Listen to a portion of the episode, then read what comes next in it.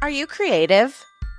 That's a rhetorical question, because of course you are. A creative is anyone who makes something from nothing. Creativity is everywhere and in everyone. And that means you. So, what's been stopping your inner creative from bursting out? Probably fear. Fear is part of creating something. It's a real bee. But don't worry, we'll help you get through that. This podcast will be your guide to claim your creativity, redefine your relationship with fear, and build a new life centered around creative expression.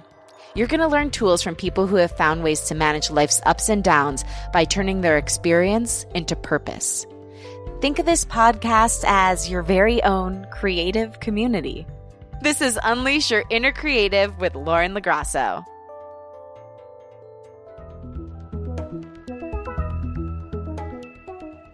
We'll get to the creative check in in just a moment, but first, I have a little announcement. The Creative of the Week segment, which is the time when I give a creative listener a shout out, is now moving to the end of the episode because I like to save the best for last. So stay tuned for that at the very end of the show. It's after the outro, and there's an amazing one this week, all about female empowerment and really cute designs. And now to the creative check in. Today's is don't get wrapped up in feeling sorry for yourself. And this thought came about this week at my job when I was producing an interview with an amazing singer songwriter called LP. And she was talking about the fact that before she had her hit song, Lost on You, in her late 30s, she had been with seven different record labels, many of them she was dropped from.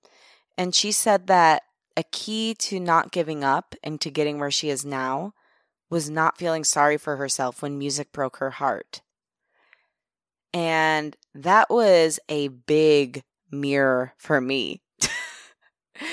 I I really realized in that moment that this has been a big issue of mine in Los Angeles and in my creative journey. And I think after every creative heartbreak I've had, there's been a prolonged period of, why me? I'm a good person. I don't deserve this. I work hard. I have talent. Why did God put this in my heart if I can't have it? And that's all wrong. First of all, when you're putting out those victim mentality thoughts, you're drawing more of that to you.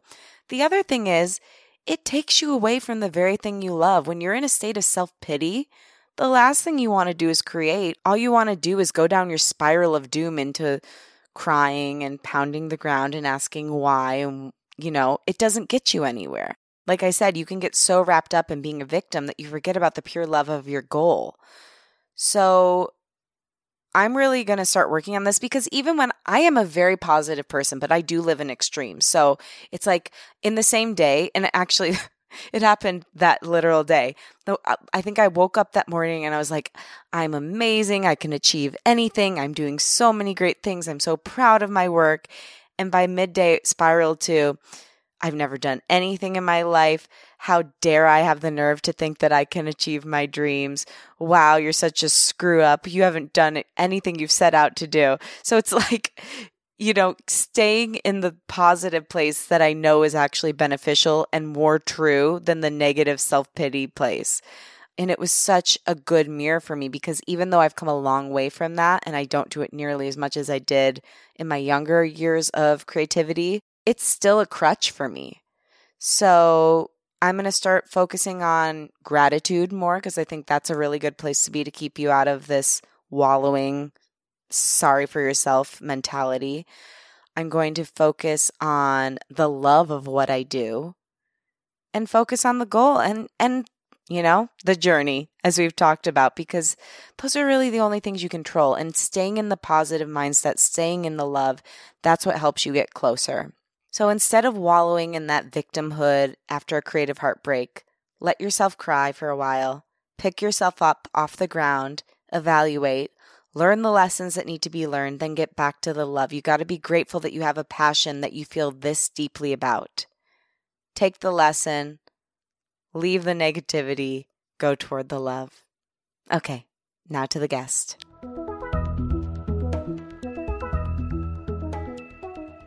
Kurt Yaeger is an actor, writer, producer, inclusion advocate, and former professional X Game athlete, best known for his work on Sons of Anarchy, NCIS New Orleans and Los Angeles, The Village, and Shameless. Kurt's creative journey started up in the Bay Area, where he made his mark as a professional BMX rider. Ever the chameleon, he then decided to challenge himself by rerouting and going out for his master's in hydrogeology at San Francisco State. It was during this time that his life changed forever. One night, he was riding his motorcycle home when he took a corner, hit a guardrail, a pole, and fell off a 40 foot embankment. He woke up with many injuries, including a seriously injured leg, which ended up having to be amputated below the knee. However, this incredible trauma also turned into the inciting incident of his greatest creativity. Not only did Kurt learn to walk, ride a bike, and a motorcycle again, and he even competed in BMX again, he also created a whole new career for himself as a professional actor. For me, present work is harder than the long, dreamy goals because, like, it's hard to sit down and commit however many hours it is to that one task right now when you know there's 400 other things that are also going to get you to that goal that all have to get done. But if you don't focus on the thing right in front of you, nothing can get done. I wanted to have Kurt on the show because he has a moving story of persistence, reinvention, the power of patience, and even impatience, and the incredible success an unshakable belief in yourself can produce. From our conversation, you'll learn how to cultivate patience, make fair your bitch, quell anxiety, why it's so important to get people with disabilities both in front of and behind the camera, why style is key to success, and how to stay mentally and emotionally healthy when working long hours. Now, here he is, Kurt Yaeger. You have an incredible story and a story that's been so deeply affected by creativity and perseverance and pushing through fear. And so I wondered if we could start basically at the inciting incident of a lot of your creativity, which was your accident. And you were in a motorcycle mm-hmm. accident mm-hmm. and you lost part of your leg in that accident. And you really, I mean, you had to push through so many different obstacles, but you're on the other side today and just have this amazing career and have been such an inspiration to so many people. And but I was wondering if you could walk me through your accident and how you started to recover from it. Yeah, I had a really bad motorcycle accident where I ripped off my left leg, broke my pelvis in half, tore my bladder in half, broke seven vertebrae, collapsed my lungs, all my right ribs, concussion, ACL, MCL. Spent three months in the hospital, 27 surgeries while I was there. And, you know, it took time to figure out how to push through that, but it was a stage of things that led to that. So I had I grew up in a rough neighborhood, so I learned how to push through, you know, having mm-hmm. to deal mm-hmm. with ruffians. Um, and got into a lot of fistfights with a lot of people. Then I got out and was surrounded by people of uh, higher intellectual capacity. So I had to fight my way through that. What books do they read? You know, are they going out partying on Friday night? Or are they sitting home reading Thucydides or Herodotus? You know what mm. I mean? Are they mm. reading Euclid? My what favorite, they, right? Currently. Yeah, oh, so good Friday nights. But what are they reading? So it made me go, okay, what Brown, Harvard, Yale? Mm-hmm. What are those people having to read as part of their curriculum? I'm going to read all of their curriculum because so you're studying archaeology at that point, right? Um, no, at that time I was actually still a professional athlete. Okay. I rode BMX in the X Games, and so I was the you know double flips over forty foot jumps, stuff like that. No and, big deal. Yeah, no big deal. and so while I was doing that, I was meeting a bunch of people that I wasn't connecting with, you know, like mm-hmm. intellectually. Mm. Like I wasn't there. I wasn't they were older than me, but I still felt, wait a minute, what am I missing? Like, how do you how do you read well? Like what's I didn't have a good lexicon. Like I didn't mm. understand words as bad as good as I should have. And I was like, okay, I need to do this. So I started working on all of that. That's what led me to get my master's in hydrogeology. Like I was like, oh, okay, I could I can tap into this. This is these are my people too. Mm-hmm. But I had street smarts, so I kind of developed something they didn't. Then the accident happened while I was actually working on my master's in hydrogeology. And after that I got into, you know, acting full time. The aspect of it that was actually my breakthrough in terms of creativity was now emotional growth. So I had physical growth in the beginning, intellectual growth in the middle, and towards the latter part so far, emotional growth. Like now I need to be open. Like I can be a, a guy's guy and cry. It's okay. I can be a guy's guy and put out my writing and have people ridicule it and not offend my ego enough to where I'm not going to write again. And, you know, it just got to that stage where now, you know, I've I've learned and I'm still learning the emotional intelligence, the emotional maturity. I'm still pretty stupid. I would disagree. Uh, in in that capacity, I'm still figuring it out. Like, and that's but I that's mean, lifelong for everyone, you know, and I think it's admirable for a guy that came from a culture that didn't support that to go on this journey. And you've talked a lot about how acting has opened you up to vulnerability because you could be vulnerable as a character when you didn't feel like you could be like that in real life.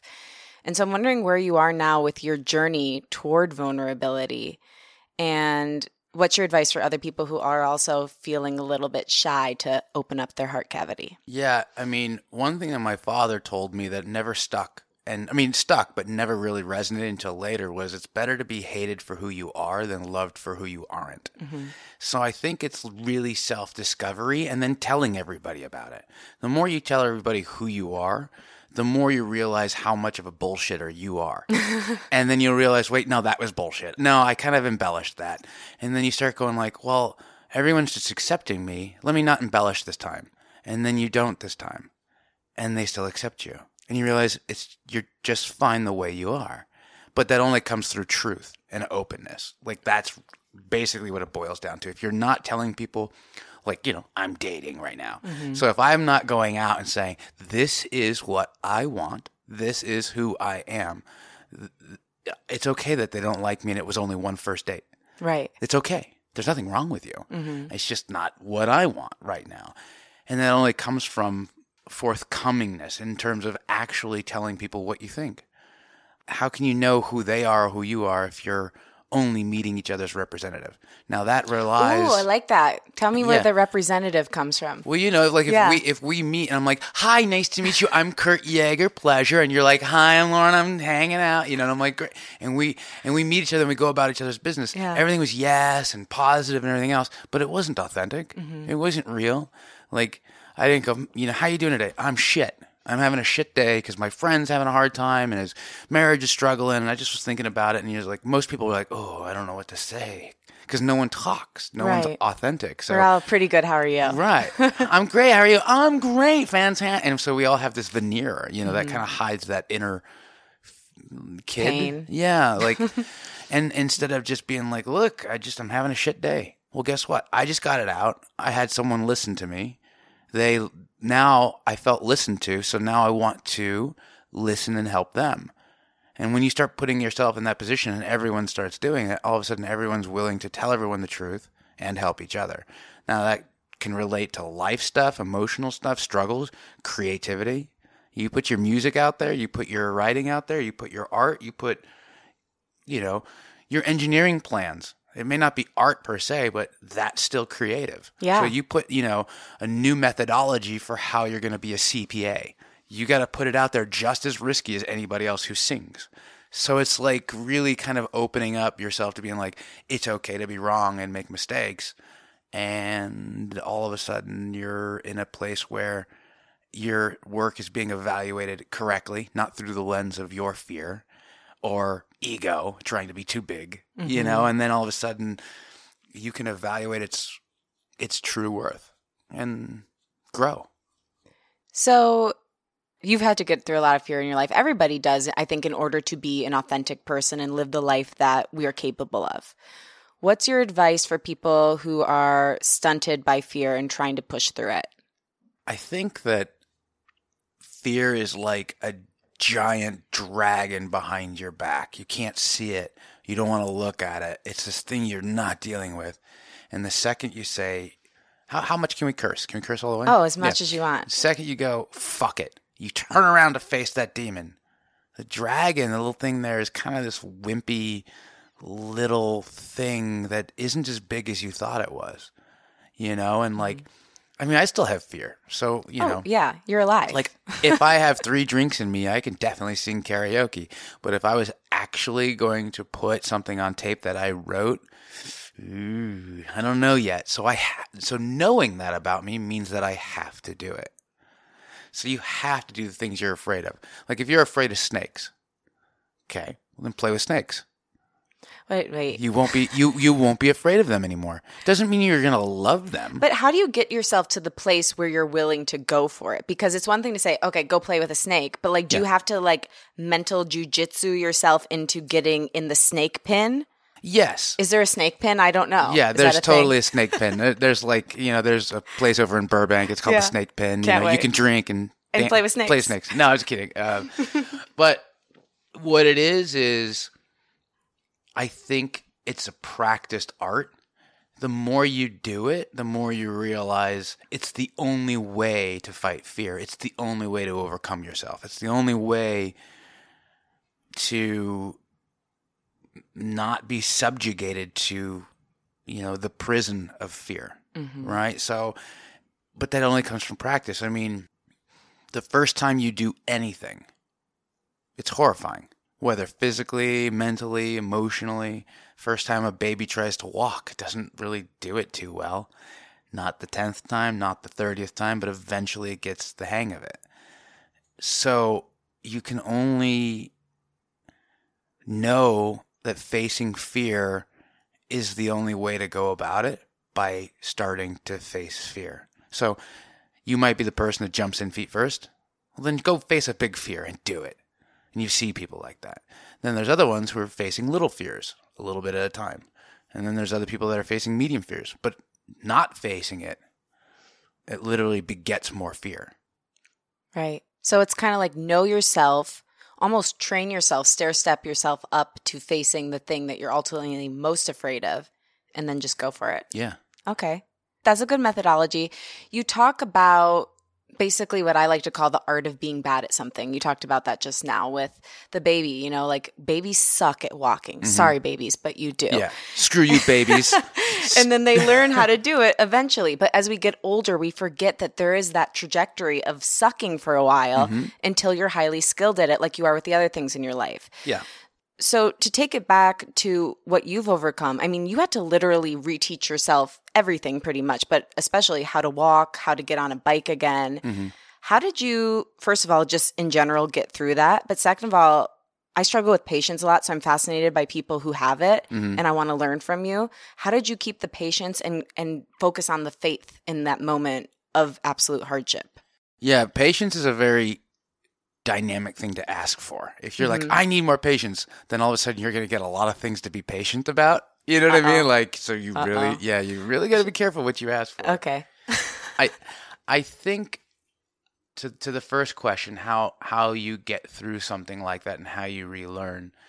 I think that is part of the learned practice. I don't think I could have gotten through it unless I had practiced that beforehand. You know, how do I all of a sudden missing a limb know how to adjust my prosthetic leg to make it work for me? Well, I had to have some you know, mechanical understanding of bicycles and motorcycles and mm-hmm. things first and how to apply them and understand physics from a physical perspective, you know, doing flips over jumps or tricks and stuff like that made me go, okay, if I lean this way on the prosthetic leg and it hurts on the left side, the pressure's probably coming from the right side. So if I cut this little area out, then maybe it'll, nope, that didn't work. You know, and it's not that I'm like, oh, it didn't work. It's okay. Let me try again. It's like, no, fuck this fucking leg. Damn it. Let me bash a couple things, get upset, be angry. okay, I got that out. You got that out of your system, Kurt? Yeah, okay, get back to it. You know, like for me, it was easier to get upset and frustrated and then go back to it as opposed to get down on myself and go, I'll never do this, and then just quit. Mm-hmm. You know, I'd rather use anger, be angry, and then bypass it and then get back to it. But patience, I don't even really know what that word means. I I am not a patient person.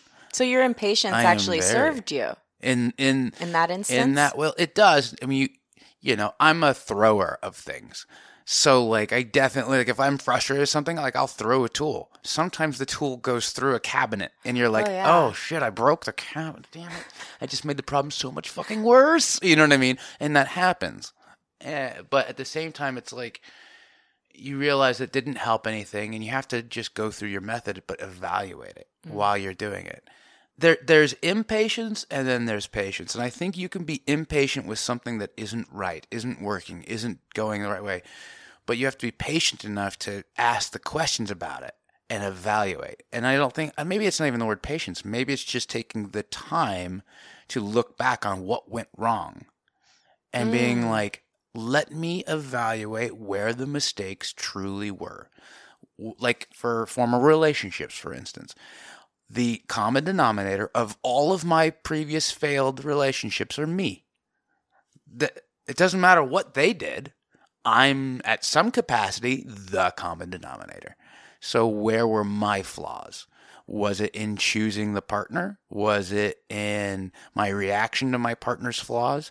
Was it my flaws lopped onto my partner's head that I ran from emotionally? Was it, you know, you start like really having to evaluate that. Now, if you do that with every single thing, you should slowly improve. Whether you make perfection or not is a different question. But I think that it's that patience of taking moments to sit down, think about it, write it down, ask your friends, what did I do right? What did I do wrong? Whether it's acting, writing, producing, um, woodwork, relationships, your Definitely pursuit into this, yeah, woodwork, yeah, you know, turtle care, you know what I mean? Like, I mean, what, whatever there is, you know, yeah. you have to go, what went wrong? I mean, if you're in the business and you keep making the same product and it's only selling something, if you don't do any market research, if you don't ask people what it's about, then how can you improve it? Why is it okay for probably 95% of everyone listening to this podcast?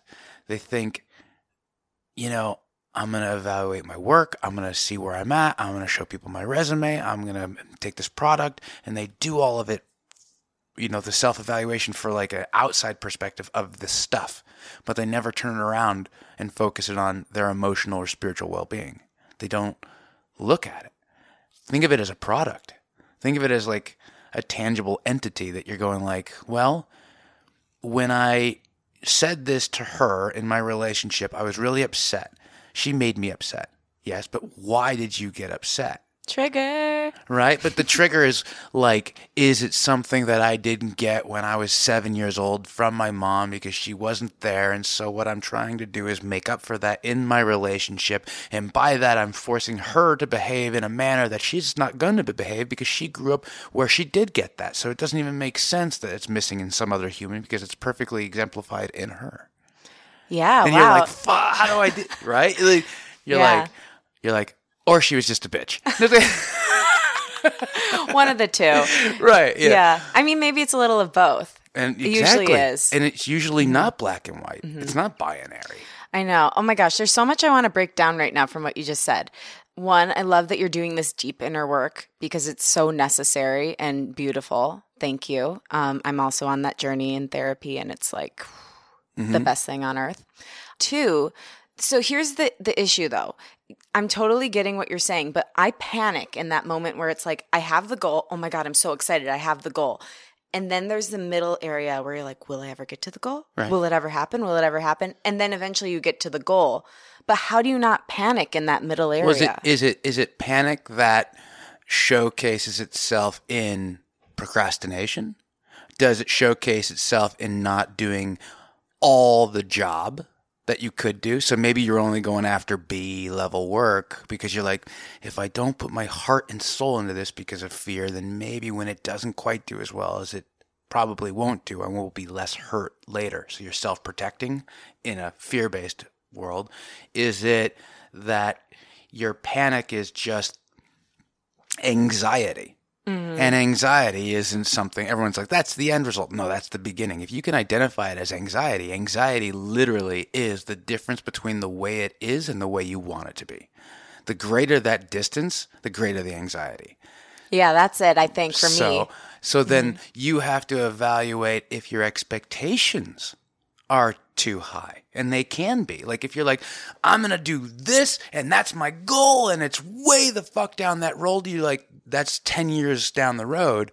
There's all these little baby steps you have to make in between. So let me back my goal up to a closer goal. Like, let me just get 20 episodes of the show written. Mm-hmm. Let me just write one episode of the show. Let me just write 10 pages of the show. Let me just write a one page synopsis. Let me just think about what my main character is. Let me think about what my main character's name is. Is it a guy or a girl? Now you're starting at the beginning. Now there's no anxiety. It's so true though, because I think it's like when we do focus on those epic goals, the goal that you need to really focus on is really what's right in front of you. Because that's all, I mean, I've done like podcasts about this before, but it's all part of it. Mm-hmm. And I think we can often think that the path is just for me, like whenever someone would say, like, it's about the journey, I'd be like, fuck you. It's not about the journey, it's about the destination. No one likes walking through the desert. You know what I mean? Like, oh, that was fun. Yeah, Yeah. that was no, it was horrible. No one likes working out. Everyone likes when working out is over. right. And when you get those Yeah. abs, honey buns, Right? I always look in the mirror right after work and I'm like, am I thin yet? This is perfect. Uh, but yeah, no, that's such a good method. I appreciate that. Mm-hmm. And it doesn't mean forgo the long distance thinking. You have to have a goal. Right. But then you have Don't to be obsessed with it. Yeah, you have to back it up to like present stuff. Like for me, present work is harder than the long dreamy goals. Because like it's hard to sit down and commit however many hours it is to that one task right now when you know there's 400 other things that are also going to get you to that goal that all have to get done. But if you don't like be present and focus on the thing right in front of you, nothing can get done. So it's really about being hyper aware that you're going to limit your thinking from large, dreamy goals to tangible, short goals. And don't worry about it. In two hours, you're going to go back to dreaming big goals again. Instead of trying to be just one thing or another, literally being like the tide. It comes in and it goes out. It comes in and it goes out. You have to ebb and flow along with it. So sometimes you're going to be really, really tight and you're pushing up the hill, and then other times you're going to relax and go downhill.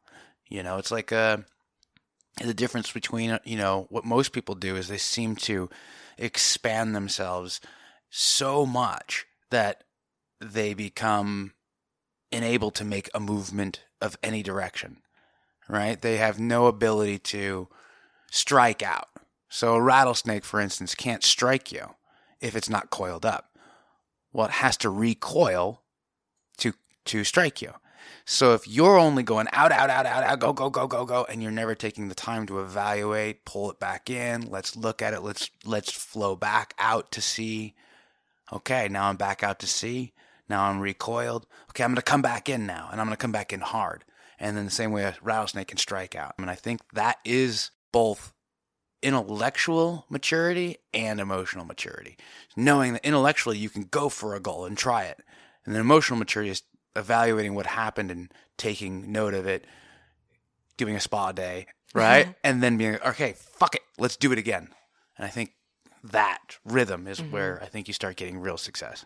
Going back to your success a little bit, you went from that accident and the trauma of that to walking again, to riding a bike again, to acting and cultivating this incredibly successful acting career. So, can you take me through that journey a little bit and how you got there?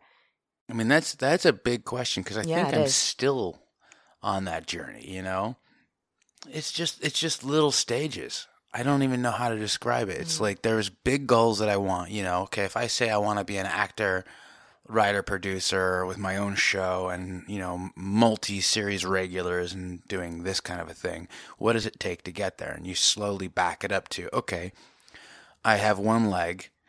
I'm just getting out of a wheelchair. I have my first prosthetic limb. My leg's on fire. It's killing me. What's going to make my leg hurt less? Quitting or pushing it as far as I can and then taking a break. So you have to build up the strength, build up something to get there. So with my prosthetic leg, I had to build up the residual limbs strength. So I'd push as far as I could and then take a break, two days off. I wouldn't wear it. And then I'd go back to let's now let's go for a mile jog. Let's go for a four mile jog. Let's do eight miles. Oh, that was too far. Now I know where the limit is. So learning that, becoming an actor full time, I had to evaluate not only what I was doing in my career, but what people who could advance my career needed from an actor. Not from me, just from any actor. They needed material, they needed tape, they needed to see that you have a product that is viable. So I went and got every single job I could where basically I was paying to be on set. You know, like someone's like, "Yeah, I got a Craigslist showing, and, you know, and we're gonna make this short film, and it's, you know, a two-hour drive in San Jose. I was living in San Francisco at the time. It's in San Jose, you know, and it's got to be here at four in the morning, and you're like, all right, so now you, you you drive and you pay your own fuel to get there on a work day, so you're not making money at work and you're paying for your own, you know, gas to get all the way there. And then you pay for your own lunch and your own breakfast and everything else. And then you get on set and you do your thing and then you drive all the way home. And you're like, man, I just spent, you know, a hundred dollars to work today. But then you got tape. And so it was a slight investment in your own self. And then you're like, okay, now an agent wants to see me because of my tape. So then you're like, all right, now what makes me more valuable? Well, I'll give everyone a little secret in acting, Hollywood, it's about popularity and like other people's evaluation of you that gives you value, not you saying I'm a good actor. So I ended up actually, you know, creating opportunities for myself in the media by becoming media and telling people that this person, you know, let's say my name was Doug Johnson at Variety. Uh-huh. Well, there's no Doug Johnson at Variety. But if I write an email from Doug Johnson at Variety to someone else at Variety, they're going to listen. That's amazing. Yeah. So, at what point in your career did you start doing that? The very beginning. Really? Okay. So, so did, did you do that with like a Gmail email? How did you approach it? I'm not going to give you uh, all no, the no, details. I, I think that we need this though because yeah. people, this is like a good insider tip for yeah. whatever industry they want to get exactly. into. If they don't have the footing, how they can make themselves seem more legit. Yeah. Okay. I mean, it's basically thinking about what a colleague would say to you in an email that would pique your interest. So you have to become your best advocate without being beggy. If your boss was to say what's good about you to someone else where you're looking for work, then that's going to appear different than you saying you're good at it because it's about mm-hmm. style. So it's about making people look at your stuff. It's not about trying to prove to them that you're good they're going to evaluate that answer for themselves. But it's about making people just look. So, for instance, I got taught this at a young age when I was looking for a BMX sponsor. I was going up to other athletes. How do I get to your brands? How do I get to your brands? And they're like, yeah, I'm not going to help you out because you're my competition. I didn't realize that. Then going to the brands, and saying, "Hey, I want I want you to, you know, I could do a flip over a jump and I'm really good and you should sponsor me." And they're like, "That's great, kid." There's a lot of mm-hmm. kids who can do that. And then someone said, Look, it's about style. And I said, What do you mean? And they told me to say this thing that I'm about to tell you. This is what I was told. So I saw a branding guy over there and I walked over to him and said, Hey, how you doing, Mike? Pleasure to meet you. My name is Kurt Yaeger. I ride BMX. Oh, nice to meet you. Are you going to be at the contest tomorrow? Yeah. Here's my card. I want you to watch me. I'm going to win. Have a good day. And walk away. Guess what? Next day I went to the contest and I got fourth. Didn't matter. What did he do? He watched me. So he liked the style. I got him to watch me. He liked my style. And then said, Yeah, let's sponsor this kid. Didn't matter that I didn't win. I got him to look. And that was the first stage of making someone vested. So, in terms of like, I guess, you know, going back to like getting your work noticed and things mm-hmm. like that. I think it's about style. It's about how you frame it. You're not begging people to approve you. Mm-hmm. You should be begging people to have a look. Their how, approval is on them. You can't change that. How are you ballsy enough though to say like did you honestly believe you were going to win or did it not matter to you? You just wanted to tell them you were good and to get there. Yeah, it didn't matter. Okay. It totally doesn't matter. Okay, I'll give you a for instance. I was on Sons of Anarchy. I met Kurt Sutter. I wanted to get on that show really, really bad. And I reached out to the producers, no answer. I reached out to casting, no answer. I reached out to everybody I knew, no answer. There was Kurt Sutter at a party. And I'm looking at him, and he's over there, and I'm over here, and I'm like, oh my gosh, that's Kurt Sutter. okay, Kurt Sutter's a hard ass, but he's not an idiot, and he's not mean. He's just no nonsense, and I love that about people. So I went, all right, here's your moment. Walked up to him, I go, hey, Kurt. He's like, yeah, nice to meet you. I'm like, my name's Kurt Yaeger. Just want to say you really captured the Northern California motorcycle clubs really, really well. Like I, am from there, and was, you've done a really good job. You know, even down to the guys wearing sneakers and not you know motorcycle boots, because it's what NorCal does. He's like, oh, thanks, man. I'm like, absolutely. You're just missing one thing. And he looks at me and goes, yeah. And I go, well, look, every single club has a guy go down and rip his leg off. Check this out. I pull up my pant leg and show him my prosthetic leg and he just gets wide eyed, like, holy shit. And then I go, here's my card. I'm not going to tell you how good of an actor I am, but I can ride motorcycles better than all your actors. Have a good day. and I wandered off. And I didn't say any more to him. I didn't beg. I didn't say, look at my work. I didn't say, please, I'm a good actor. You know, I could do this for you. Like, it was literally a statement of fact. And it should be a fact that you're presenting because if you're stating an opinion, it's irrelevant. But if I state it, I'm better than all of your actors on motorcycles. One, that could be considered an opinion. Except I am. I've been riding since I was three years old. So I already know I am. It doesn't matter. It doesn't matter. And, it, and even if you're really, really good, it doesn't matter. I've already, I've already, I've already won that argument. So then he's going to go and do what? Because I was cocky. He's going to go look at my reel, which is really what I want him to do. Well, you also said something about his show that would have made him go, hmm. Exactly. Because you stated something that was true currently about his show. You stated something the show lacked. Then you told him about yourself and that you were the missing piece. Yeah, and I allowed him that. That in totality is mm-hmm. a call to action. Yeah. Wow, yeah. great salesman. That, but that, it was, but it's also like a good salesman believing that you're right. Mm-hmm. Now, the only way you can truly believe you're right is if you've done a lot of self evaluation to see if that would be a good character on the show in this particular case. So if I think that diversity is going to be good for your show, then I'll tell you in, in the strongest manner possible. But if I don't, then I won't. Like a guy missing a leg right now on like a popular cop show would be brilliant, right?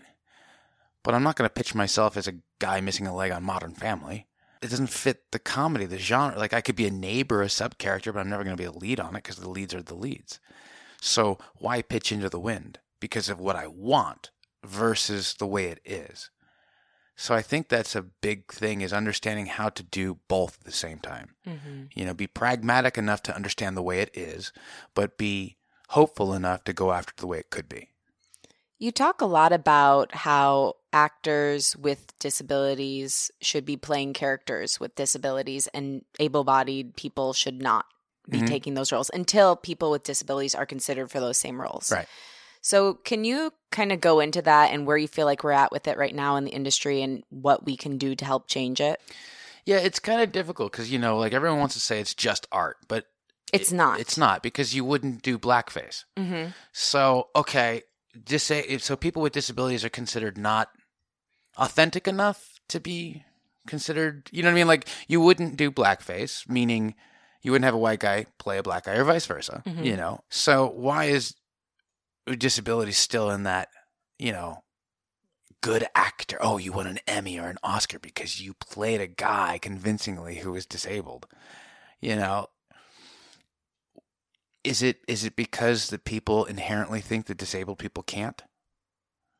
Can't do the job, can't do the acting, can't do things in real life, need a helping hand, need this, that, and the other. Sometimes, yeah, people need help as a disabled person, and sometimes able-bodied people need help from someone who's a problem solver who happens to be disabled. Because all disabled people are problem solvers by nature, because they're always dealing with ableists. But what is what does that mean? What is an ableist? It's just someone who takes their abilities for granted. Oh. So think of it this way. I give you the perfect example of me being an ableist. Before my accident, the person I was with would always ask me to bring up the laundry. Big heavy load of laundry. And I was like, "Oh, come on, just bring it up. You can do it. It's laundry." Well, you know, I was 5'11, 210 pounds, no fat, you know, like strong. I didn't understand that she was 130 pounds and that was heavy. It wasn't until after I lost my leg and lost 60 pounds in the hospital when I went to carry that same stupid piece of laundry up the stairs that I was like, this is heavy. I was top 1% of physical capabilities as a pro athlete. So everything came easy to me. I didn't realize that things were hard for other people. And it wasn't until the accident that I realized it. So you don't know, and it's okay that people don't know. But being ableist is just being like, well, yeah, just, just, Just do it. just do It's it. fine. But it's also assuming that anyone else can't. You know, like, and it's a, it's fear based. It's like if you see someone in a wheelchair at a grocery store, you're like, oh, that's cool, they're out. You're like, what else are they gonna do? they're at the they're they're buying bananas. Like they have to buy bananas. They have to buy food. Of course they do. So it's not cool. But you're thinking it's awesome that they're out and doing it because you uh, subtextually think, man, if I was in a wheelchair, I couldn't do it. Yeah, you could because you'd have to, and that's just the way it is. So it's like you you kind of place your own fear on top of somebody else's existence and then behave towards them. And well, how am I supposed to behave? Well, treat them like a human first, because a wheelchair isn't you know a character trait. It's not a part of who they are. It's a mode of transportation. Your feet are your mode of transportation. Theirs happens to be wheels. That's the only difference between you and them. Like most people don't realize that most men and women in a wheelchair can have sex because sexual organs are on a different, you know, line of uh, nerves. It's the same thing. So, in terms of like acting, it's difficult because actors with disabilities aren't reading for roles that aren't for them specifically. So, if you said doctor, lawyer, executive, Wall Street, you know, hustler, and you said, "Oh no, we don't want to see black people for that because that's not what they do," you would be like, "Are you fucking insane?" So imagine saying that no, a wheelchair user can't be a Wall Street guy. Um, yeah, we had a president who was a wheelchair user. You know, FDR. Okay, well, I mean, you can't have a, a wheelchair user be a scientist because I mean, how would they? Yeah, we have that guy, Stephen Hawking. Well, he passed, but you know, and oh well, we can't have a doctor who's a yes, we do. He's a little person, you know, and you start going into it, and you realize, holy shit, I'm just biased. Like I don't realize it. So the casting process is very difficult. It's very short. It's very tight. And uh, it's a funneling system. There's only a few people who can get in, anyways. So there's a lot of difficulties to it. But the reason why people who are able bodied shouldn't play disabled roles right now is because disabled people aren't even getting in the room for that. So you got to start there. You know, I mean, we have in America alone, 57 million Americans have some form of a disability. That makes about 20% of the population. In, right now, I think we're at what, like 4% unemployment?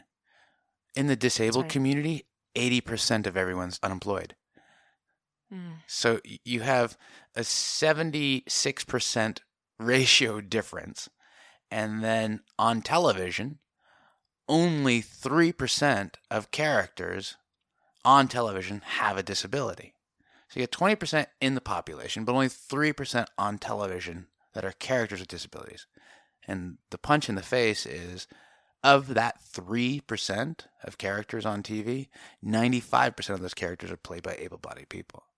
So you're just, just proving it through art on television, which impacts society, that people with disabilities can't do it. So all the employers, all the CEOs go home and watch TV and see that reinforced day in and day out.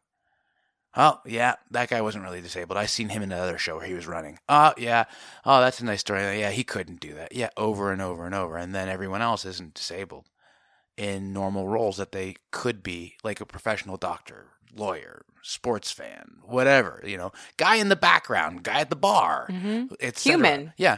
I mean, just let's not even talk about actors. Let's talk about background.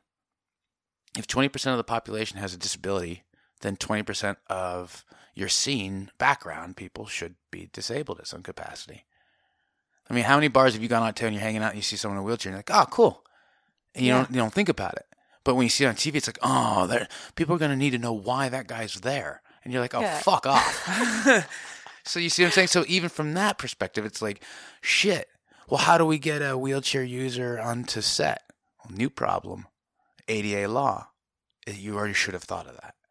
It's illegal. Right. Eh, you start getting, you know what I mean? And you just start, boy, it just gets so heavy, all the different nuances. So, what can we do to help change the way things currently are?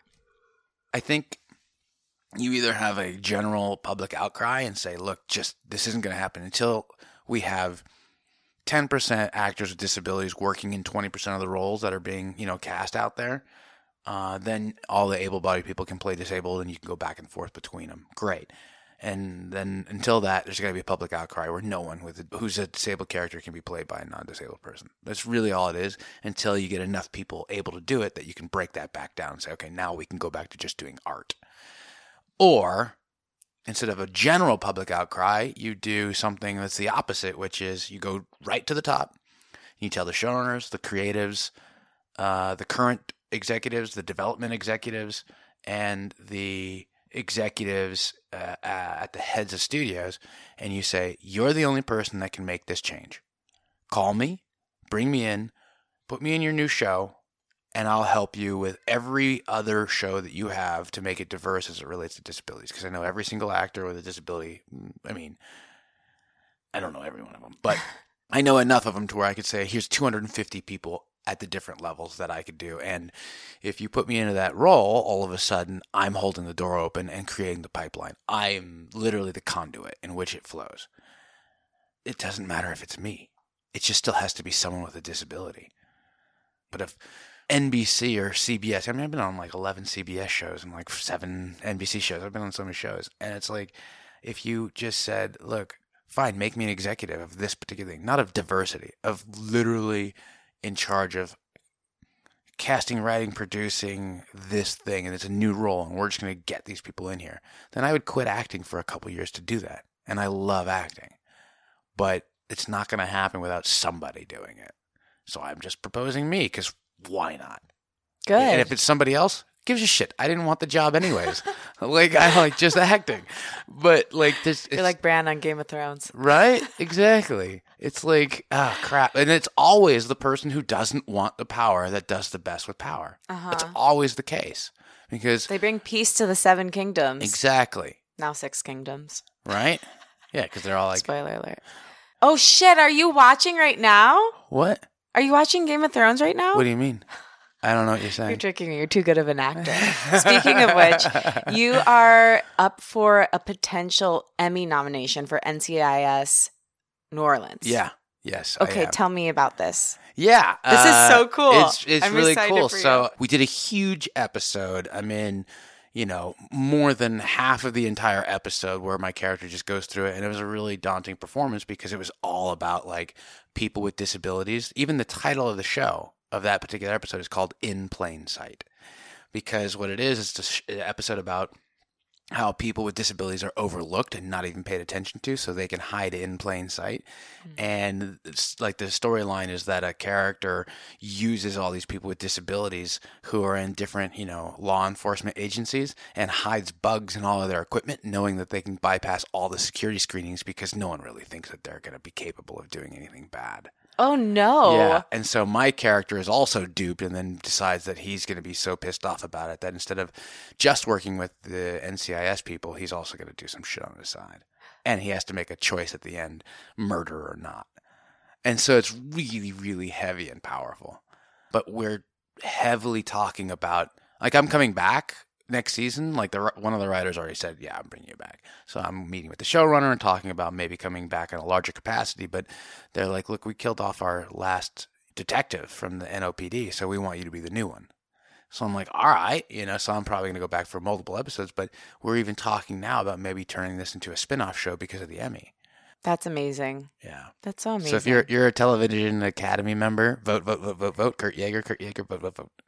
Do it. Kurt Yaeger for president. I had a question for you. Uh oh. I mean, I've had a lot of questions for you, but I have another.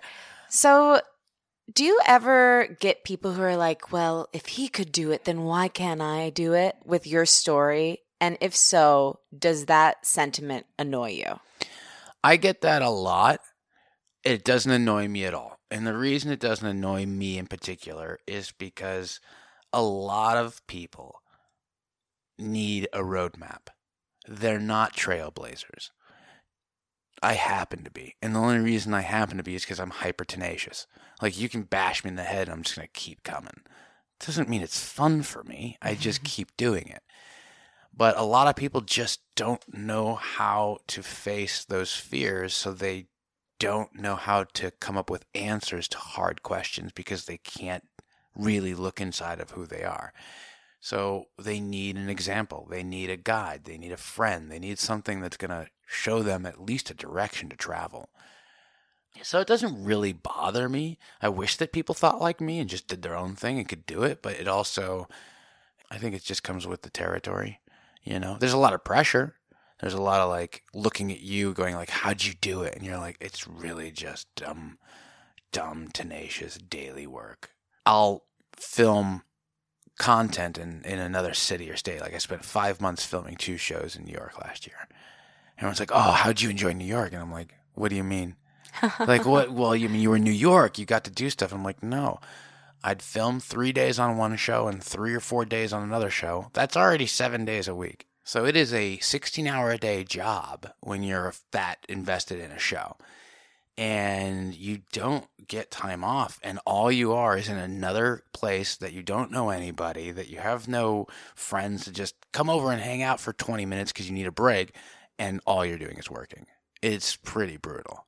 So, how do you keep yourself mentally healthy and spiritually healthy when you're working that much? Alcohol. Really? No, no. Yeah. Whiskey. Uh, whiskey. Lots and lots of whiskey. Maybe my voice would be like this if I talked all the time. Oh, Oh, whiskey man.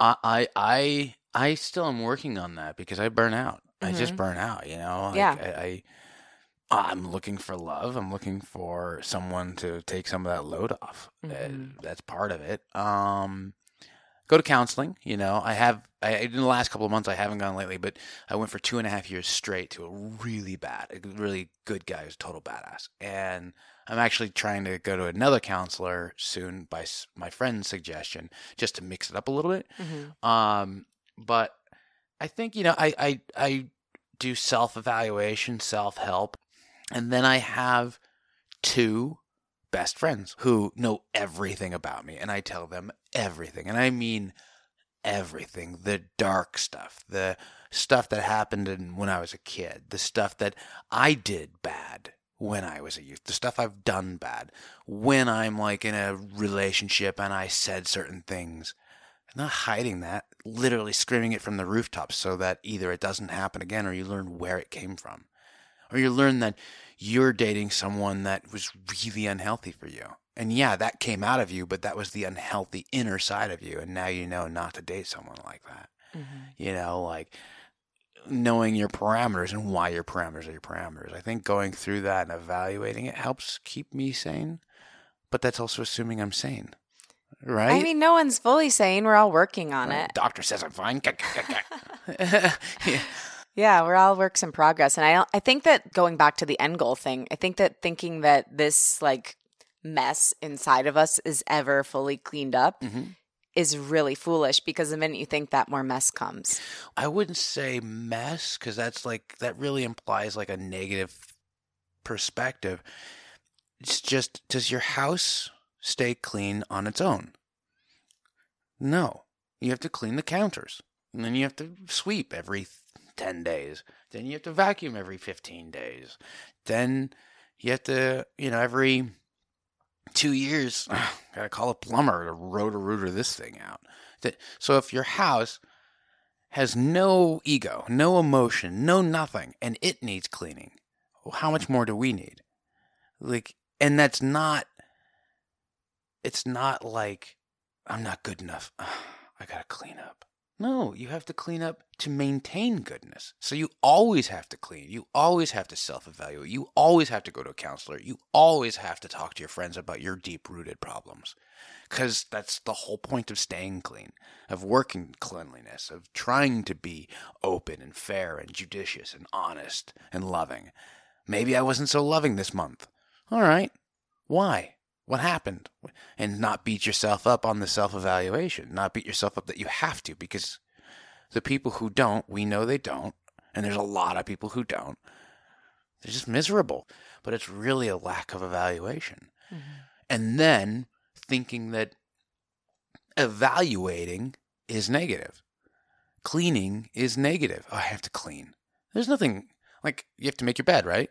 There's no negative aspect to making your bed. No, Okay. no, no. I'm trying to get into the practice. I made that face because it's I haven't stuck to it. Here's the greatest thing I heard from a military guy. Mm. I can't remember which general said it, but he said the best thing that you can do for yourself every single day, wake up, make your bed. Said two things are going to happen no matter what. One, you're going to start your day off with an accomplishment every day. Boom, your day's right. If all fucking hell breaks loose all day long and everything falls apart and it's total shit, you come home to a made bed. Okay. You literally win at the beginning and you win at the end. Okay, I think that's a good thing. So you can frame it in your mind almost like a spiritual practice. It's like a tidying up so that you can enjoy life a little bit more. Yeah. It's setting a foundation. Yeah. Okay. If I can make it a deeper thing in my mind, I can get there. Yeah, making a bed I, fucking I sucks. meditate every morning. So you? I Yeah. guess I could probably make my bed. Yeah, and meditation is like thing, but like making the bed is a physical, tangible accomplishment. hmm It just is. Okay. You've convinced me. After so many years of just like haphazardly, sometimes I make it, sometimes I won't. My dad is going to be so happy listening to this. He's like, Lauren, you know, I think you should make your bed. Yeah. It's a good practice. I think I think that Kurt guy is right. Uh, uh, make it, He's like, okay, she finally got it. All right. Well, I'll keep you, the listener, updated on my progress and you as well, of course. Perfect. So I have a couple final questions. yes. I believe that creativity is deeply linked to the inner child. So if little Kurt, like let's say five year old Kurt or however you picture him, was standing in front of you, you're both here in this room, and he was looking at you and seeing all of your accomplishments and what you've done and what you've done to take care of him, what do you think he would say to you and why? If little Kurt was looking at me, I oh gosh. You can think about it. It's a heavy question. I'm trying to think Mm. of like what he'd say. I think he'd probably say, you know, I, I actually I don't know what he'd say. I haven't thought about it. It's an interesting question because my childhood was shit. So I'm like, Mm. he might go, "Hey, good job! Wow! I mean, it's all right. All this shit happened to now at five years old, so you made that happen from that. All right, you're all right. But I don't know, like, That's probably correct if that's your first Yeah. instinct. yeah. And then what would you say to him and why? Oh, I'd say it's not your fault. Mm. I'd be like, it's okay. Put your head down. Figure it out. It's not your fault. Thank you, Kurt. Of course. Thank you.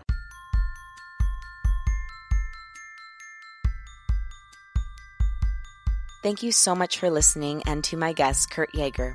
For more info on Kurt, check him out at Kurt Yaeger on Instagram and at Kurt Yaeger fan page on Facebook. Yaeger is spelled Y A E G E R.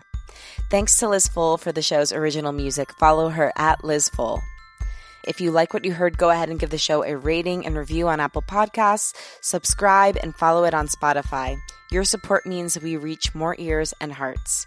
You can follow the show at Unleash Your Inner Creative at You Are Inner Creative on Twitter and join the Facebook group by searching Unleash Creative Community. Find me at Lauren LoGrasso everywhere. And big announcement Unleash Your Inner Creative officially has an intern, and she is amazing. Her name is Kate Cordova, and she has dreams of someday becoming a radio host and working in A&R. I, I actually met her in a Victoria's Secret, and there was just something about her, and we started talking and found out she was studying communication, and it kind of all just fell into place. So you can follow her at CordovaKate27. Go ahead and welcome her to the community. I'm so excited to have her on board, and she's just, she's going to be great and really help the show grow. My wish for you this week is that you show yourself a little bit more love and compassion than you're used to. That little bit can go a long way. I believe in you. And remember, stay tuned for the Creative of the Week.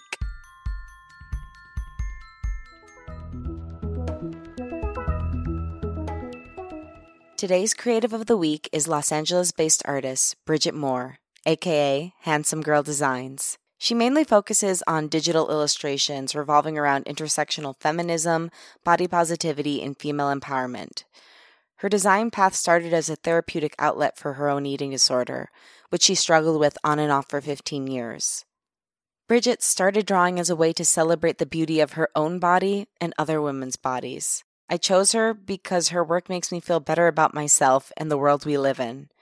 She's a bright beam of sunshine in the sometimes dark spiral of Instagram, and therefore I highly recommend you give her a follow at Handsome Girl Designs and also shop her exclusive collaboration with Art Sugar. A portion of all proceeds are donated to the National Organization for Women. And that's it for today's show. Have a beautiful week. Love ya.